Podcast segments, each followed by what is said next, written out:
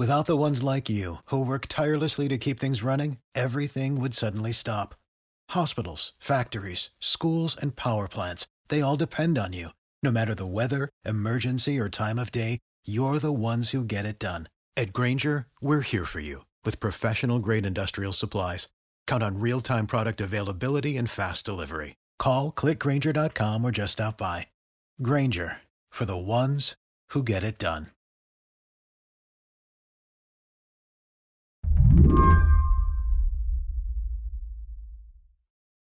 If you want to get a sense of how massive the federal investigation into January 6th is, here's something to keep in mind. The FBI, they are still arresting rioters more than two years later. These are people they've known about for months. People like Daniel and Peyton Valdez, who just got charged in the last few days. Daniel's Peyton's dad. They traveled to D.C. from Colorado. Daniel took pictures of his son inside the Capitol. In one snapshot, Peyton is holding up a riot shield that's been dropped on the floor. He's cracked open a beer. There's even this one video of Peyton online telling the camera, the next time we come back, it ain't gonna be effing unarmed. That's for goddamn sure. Afterwards, he texted a few friends. And it looks like they said, like, oh, looks like we're gonna be arrested. Yes, yes. There's a lot of comments like that. Yep. And then you eventually will. But like, that's the weird thing where I think a lot of people probably it must be really unsettling if you went into the Capitol uh, and you don't know when this knock on your door is going to come. If it surprises you that the FBI is still hauling people like this in front of judges years later, Ryan Reilly, who's a justice reporter over at NBC News, he says it really shouldn't. How often are they tracking people down still now? still very regularly they're only really a third through the number of people who totally could be arrested. So yeah i mean it's it, they're definitely still coming in but based on the current trajectory they're never going to get to everybody who they could arrest uh, even though never. Never no. Even though like they know their identities and everything. They have more than a thousand identities of people who haven't been arrested yet. Even more fascinating to ryan is how a whole lot of these suspects got identified in the first place of the people who are identifiable who were at the Capitol on January 6th, how many of them have been identified by online sleuths? Hundreds. These online sleuths, they call themselves sedition hunters. And Ryan says they've been the driving force behind the federal investigation into the Capitol riot. So today on the show, we'll go inside their world. I'm Mary Harris. You're listening to What Next? Stick around.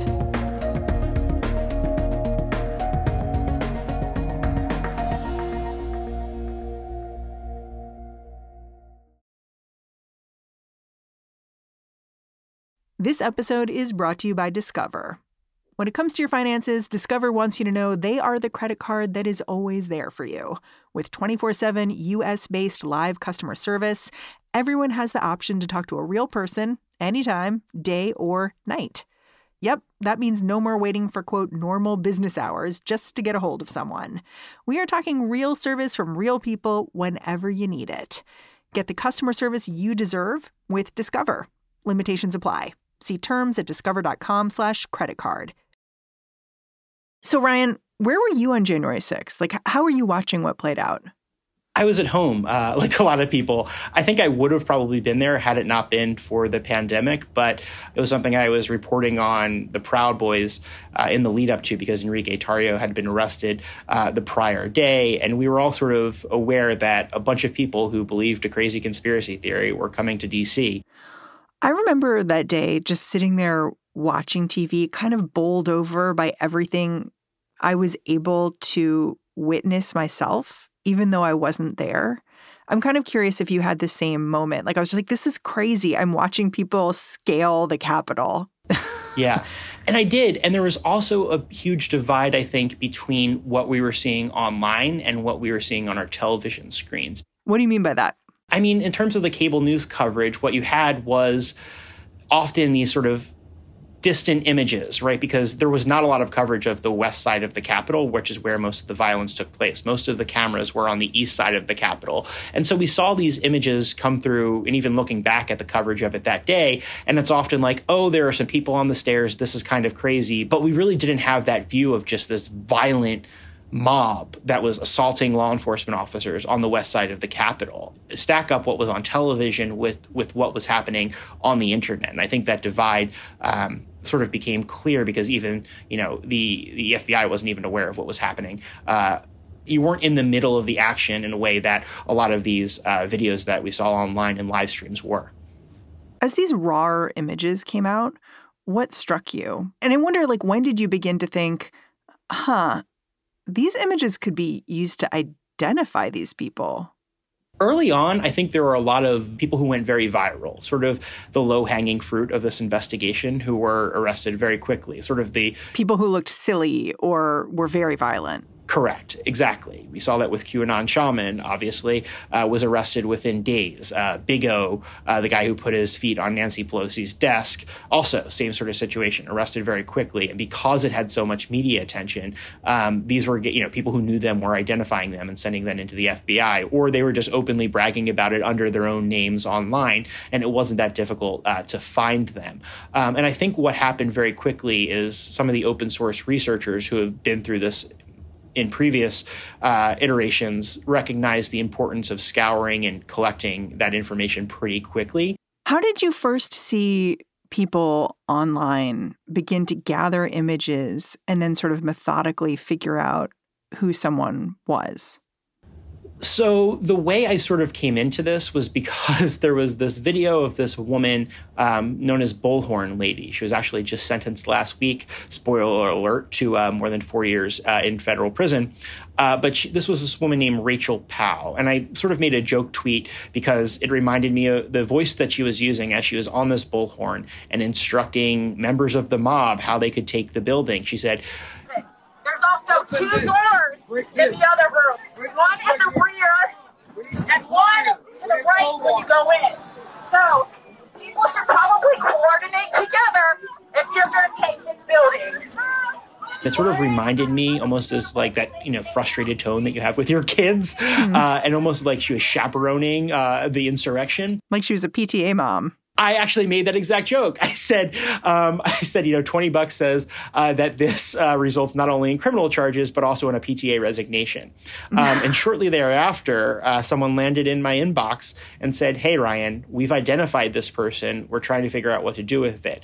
Ultimately, I got a little bit scooped there because uh, the New Yorker and Ronan Farrow ended up uh, writing that story. But know, I sort of put my journalistic jealousy aside and stuck with it uh, and got the next one uh, that they had identified and were having trouble getting any action on. And that was a much more serious crime. It was the individual who drove a stun gun into Officer Mike Fanone's neck um, on January 6th. Um, and this was someone who was at a bunch, a bunch of Trump rallies uh, in California. And so ultimately, it was a month after we broke the story revealing his name uh, that he uh, had his back door uh, busted down by uh, the FBI, and he's been in federal custody ever since and was uh, recently sentenced uh, to 12 and a half years in federal prison. Those first tips Ryan got came from a guy named Forrest Rogers, who's still one of the only sleuths who's gone public with his real name. But Ryan soon realized that Forrest was part of a growing network of investigators. This group took pains to conceal their identities, so they wouldn't meet up in Zoom calls, for instance. That could make their IP addresses and other information way too public. Instead, they kept in touch on encrypted apps, getting to know each other exclusively from anonymized usernames and cartoon avatars. As this went on, what was what's been interesting about it is there are still a lot of these sleuths who I do not know their real identity. But what I do know is I know their track records. Really? Even after like years of reporting on them? There are some people who I've met in person who I have I do not know their real names. One of them has met my wife, who I don't actually know their uh, their real name, but what I do know is their investigative track record. What a strange deep throat situation. It is very strange. But what's interesting for me, and I think for the Bureau, is that they can vet all of this on their own. You don't necessarily have to just completely put yourself in someone else's hands because they come with receipts. They come with receipts, precisely. Yeah. So over the years, I've gotten to know these people, and they're one people that I really, really trust. Did they know each other before January 6th? And like January 6th just sort of kicked people into gear, or did January 6th bring people together? Oh, no, not at all. That brought everyone together. Yeah, these are people from all across the country who never knew each other, but now, you know, some of them were best friends, right? And like send each other Christmas cards. It's one thing to form an online community, but actually performing this investigative digital forensic work, making positive identifications from hours and hours of footage, these sleuths needed tools.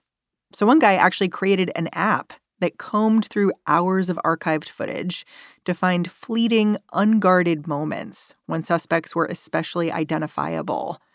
It leveraged a technology that is snuck into the background of everyday life facial recognition. So you can get part of it and that connects them with another person in this sort of database that they have all together of all these videos. So you might have a, only a partial face shot, but that'll connect them with that other part of their face. So, you know, if you have someone with sunglasses, it will connect them to someone without sunglasses uh, who's the same person, right? So you can get them at various points. I think a good example I could talk about the Logan Barnhart case. Essentially, what happened is you had an individual who dragged a cop down the stairs, but he had sunglasses on, his face was often uh, covered, uh, and then he also, you know, threw a pole later. He was involved in some of the real violence of January 6th, uh, but he was always covered up, and you couldn't quite get a good face shot then when they ran that facial recognition check, it pulls up all of these uh, romance uh, novel covers. Uh, it turns out this guy was a bodybuilder, and so that from there they then went on his Instagram profile found him wearing the same sweatshirt. He was, you know, recorded a video of himself in the gym punching a punching bag. And also, he had posted about January 6th saying, You guys don't know what really happened. And I think he was sort of mocking the FBI. They identified him that way, sent that into the FBI. And then when I ended up talking to the FBI, they uh, were had an arrest uh, sort of going in place. It just makes you realize how public we all are now, even if we don't think we are. Yes, but they don't just send in these things after getting a facial recognition match. Even though facial recognition is improving and getting better, um, they really do find some other confirming material that they can use to make sure that the people that they are saying is a person they've they, is actually the person. You know, online sleuthing has this mixed history. Like back with the Boston Marathon bombing, crowdsourced investigations eventually led to a man being wrongly accused. What do you think made this investigation different? I think they learned a lot of the lessons of the Boston Marathon bombing. And very quickly, when you had people throwing out IDs, they would very quickly get replies. They would get direct messages um, about not doing that. And the rules were pretty well established and spread from the early days. We do not name people online. So, why there may sort of be these independent people freelance, they were pretty quickly rejected, I think, from the overall sedition hunters community if they went about naming people. Were there any IDs that went wrong? Like, how did the sleuths handle that? very early on, I think when people who weren't actually involved with the effort or were sort of pushed out of the effort uh, might have wrongly identified people. I remember I've got a few tips, random tips that uh, were not correct. There was someone who was featured on the FBI's list that someone thought was this mayor from California or something, and they vaguely looked the same. I can see why someone thought that, but all I had to do was go back and say, oh no, there was like a council meeting or something that day that he was there for. So I was able to vet that pretty easily. But it sounds like you kind of became a sleuth too. in the early days, I mean, there was a lot of interest in who these people were, and it was clear the FBI was overwhelmed. And I think that that's really when the sleuths ended up turning more to uh, reporters and to the media because they were not getting anywhere. And the feedback loop was really concerning because the FBI has these pretty stringent, strict rules about talking about ongoing investigations. And that has been a source of frustration for the sleuths uh, because they can't find out updates in these cases. They'll be like, I sent this to you two years ago. What the hell has been happening? Where's this? Where does this stand? Where is this at? After the break, this frustration with the FBI, it turns out it was indicative of a much deeper, more bureaucratic problem.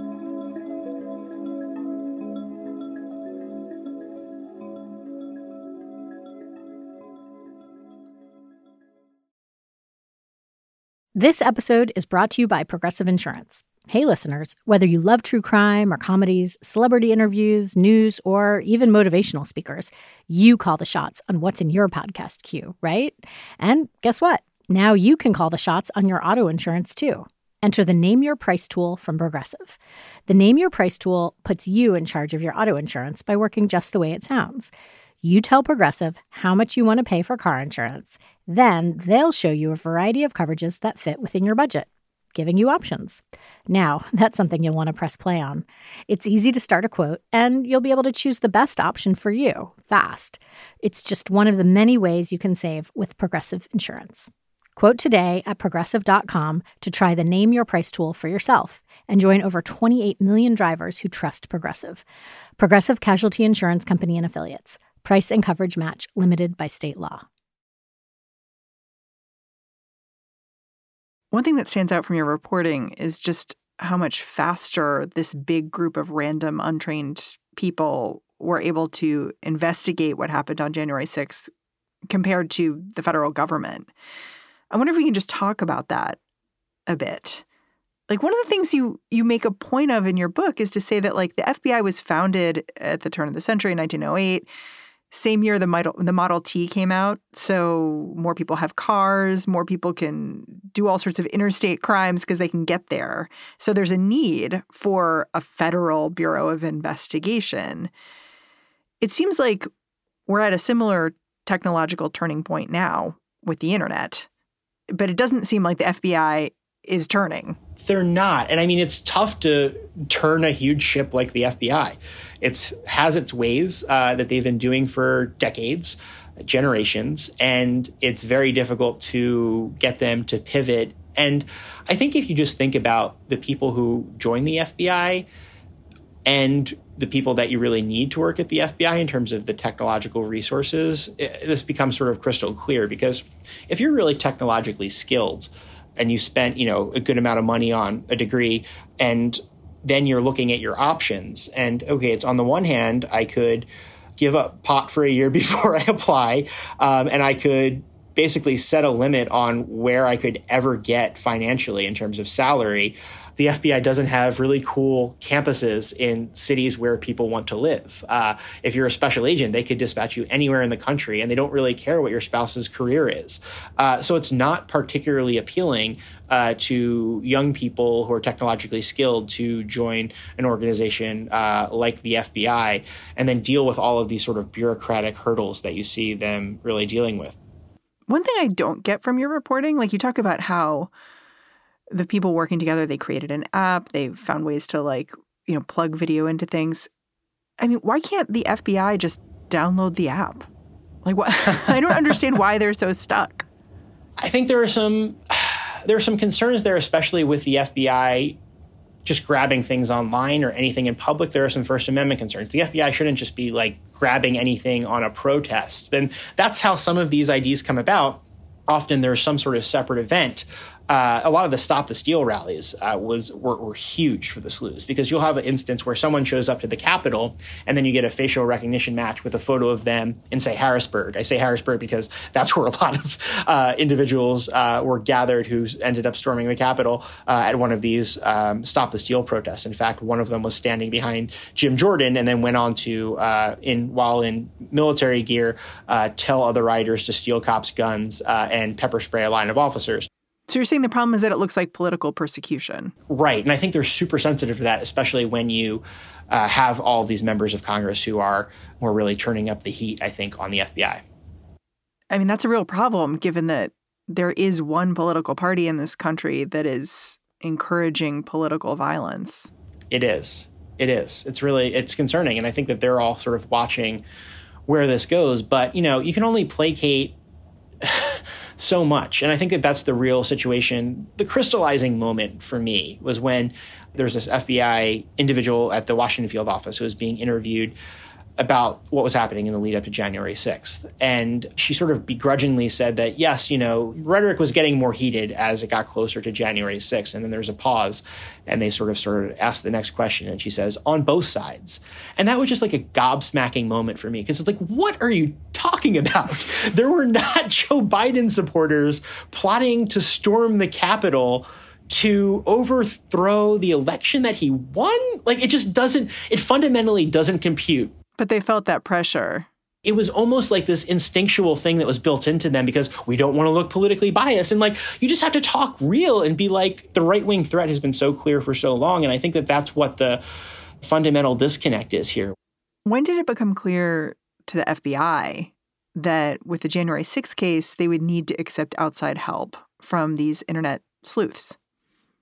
I mean, it's sort of, I think, morphed in the first year because early on it was mostly people who knew people that they, the tips that they were coming in online. And there was an overwhelming number of tips they had to deal with. I do not envy them for having to sort through 200000 plus tips that they received about january 6th that's overwhelming I mean, there are just cases probably sitting there today that they have never gotten around to, and it'll probably only be when the sleuths sort of give them a little bit of a kick in the pants on something or say, hey, we found this person doing something, that they'll go back and follow up on some of those tips or use those tips um, in some way. But it took a while for this this trust to sort of build up, I think, between the sleuths um, and the FBI.